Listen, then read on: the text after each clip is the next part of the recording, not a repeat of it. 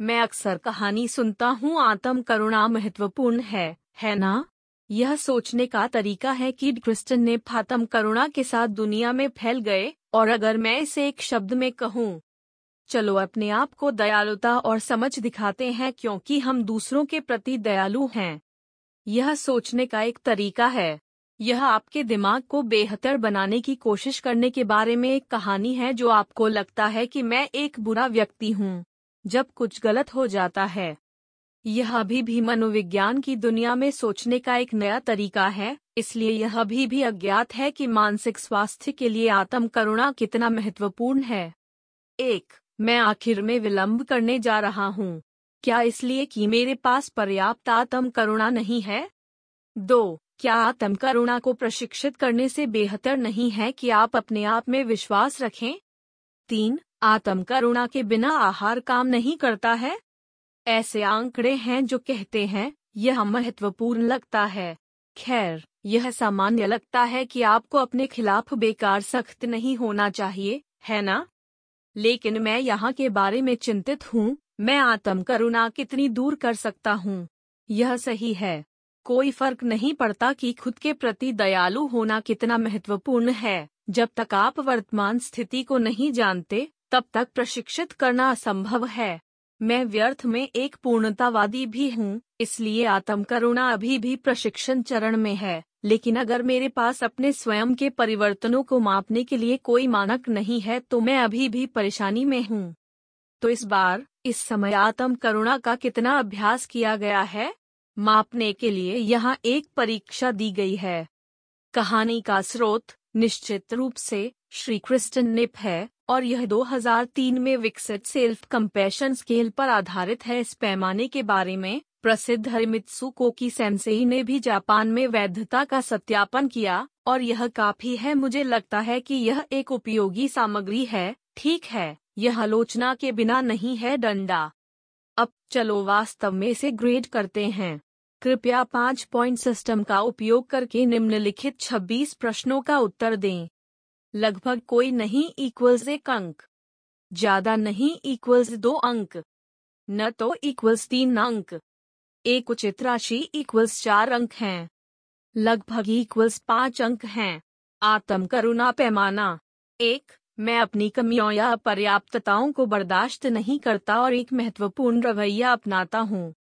दो, जब आप नीचे महसूस करते हैं तो आप जो कुछ भी गलत करते हैं उस पर चिंता और जुनूनी हो जाते हैं। तीन, जब कुछ बुरा होता है तो हम कठिनाइयों को जीवन के हिस्से के रूप में देखते हैं जो हर कोई अनुभव करता है। चार, जब मैं अपनी क्षमता की कमी के बारे में सोचता हूँ तो मुझे लगता है कि मुझे दुनिया से बाहर खींच लिया गया है। पाँच, जब मैं भावनात्मक संकट में होता हूँ तो मैं अपने आप को कोमल भावनाओं को निर्देशित करने की कोशिश करता हूँ। छह यदि आप किसी महत्वपूर्ण चीज़ में असफल होते हैं तो आप शक्ति की कमी महसूस करेंगे।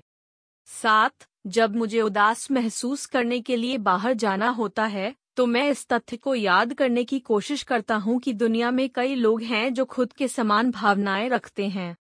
आठ, जब वास्तव में बड़ी कठिनाइयाँ होती हैं तो मैं अपने आप पर सख्त हो जाता हूँ। नौ, जब आप नाराज़ होते हैं तो अपनी भावनाओं को संतुलन में रखने की कोशिश करें।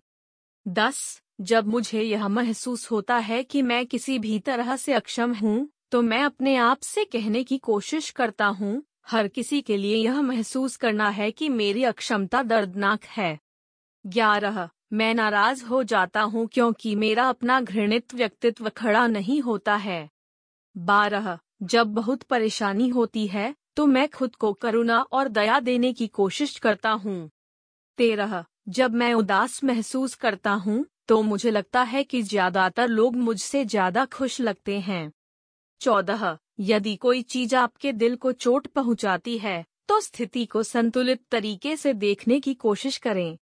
पंद्रह, मैं एक इंसान के रूप में रहने के हिस्से के रूप में अपनी असफलताओं के बारे में सोचने की कोशिश कर रहा हूँ। सोलह जब मैं खुद का एक पक्ष देखता हूँ जो मुझे पसंद नहीं है तो मैं खुद से नाराज़ हो जाता हूँ।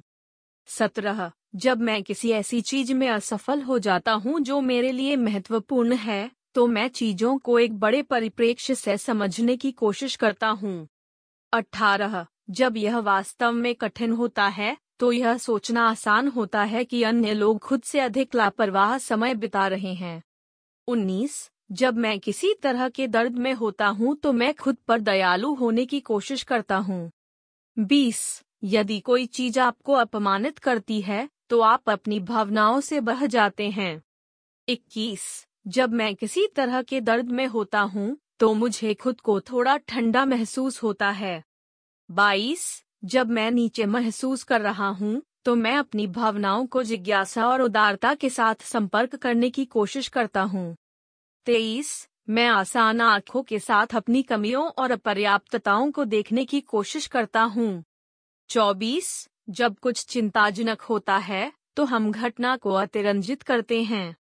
पच्चीस, जब आप किसी ऐसी चीज़ में असफल हो जाते हैं जो आपके लिए महत्वपूर्ण है तो आप अकेले महसूस करते हैं। छब्बीस मैं समझता हूँ कि मुझे अपने व्यक्तित्व के बारे में क्या पसंद नहीं है और इसे आसान आँखों से देखने की कोशिश करें।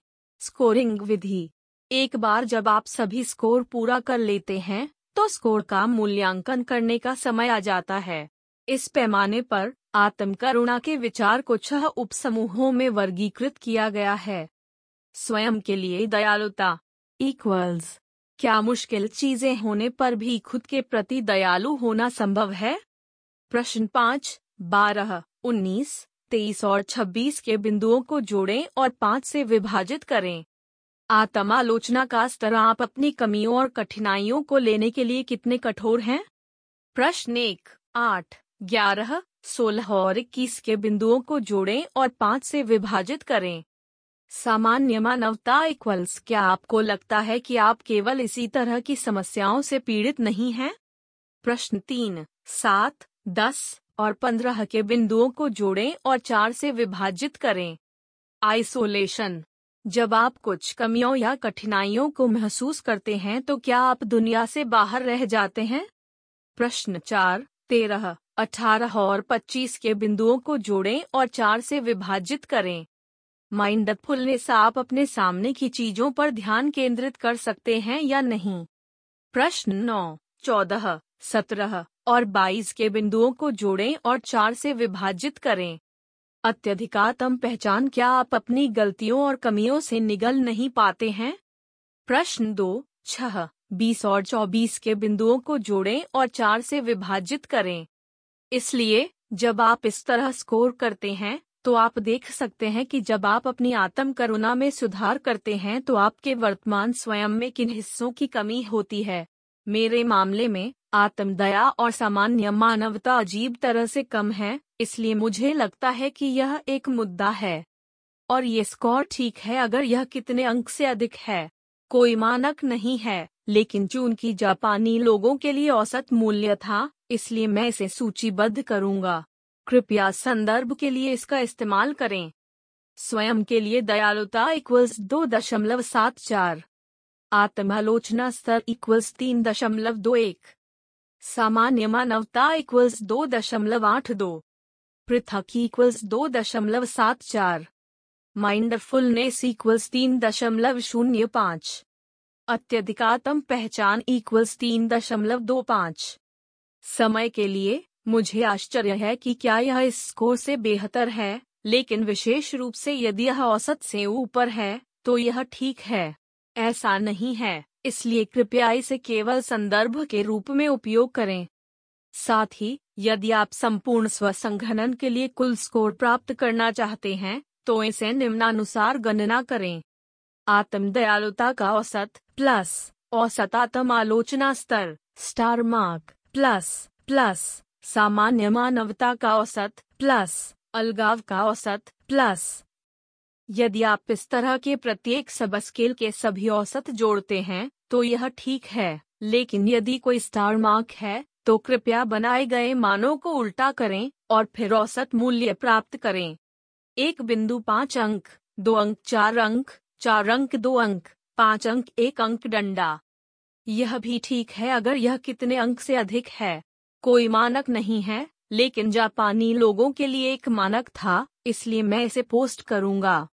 व्यापक आत्म करुणा ऐसा लगता है, इसलिए यदि आप इसे किसी न किसी संदर्भ के रूप में उपयोग कर सकते हैं तो मैं इसकी सराहना करता हूँ।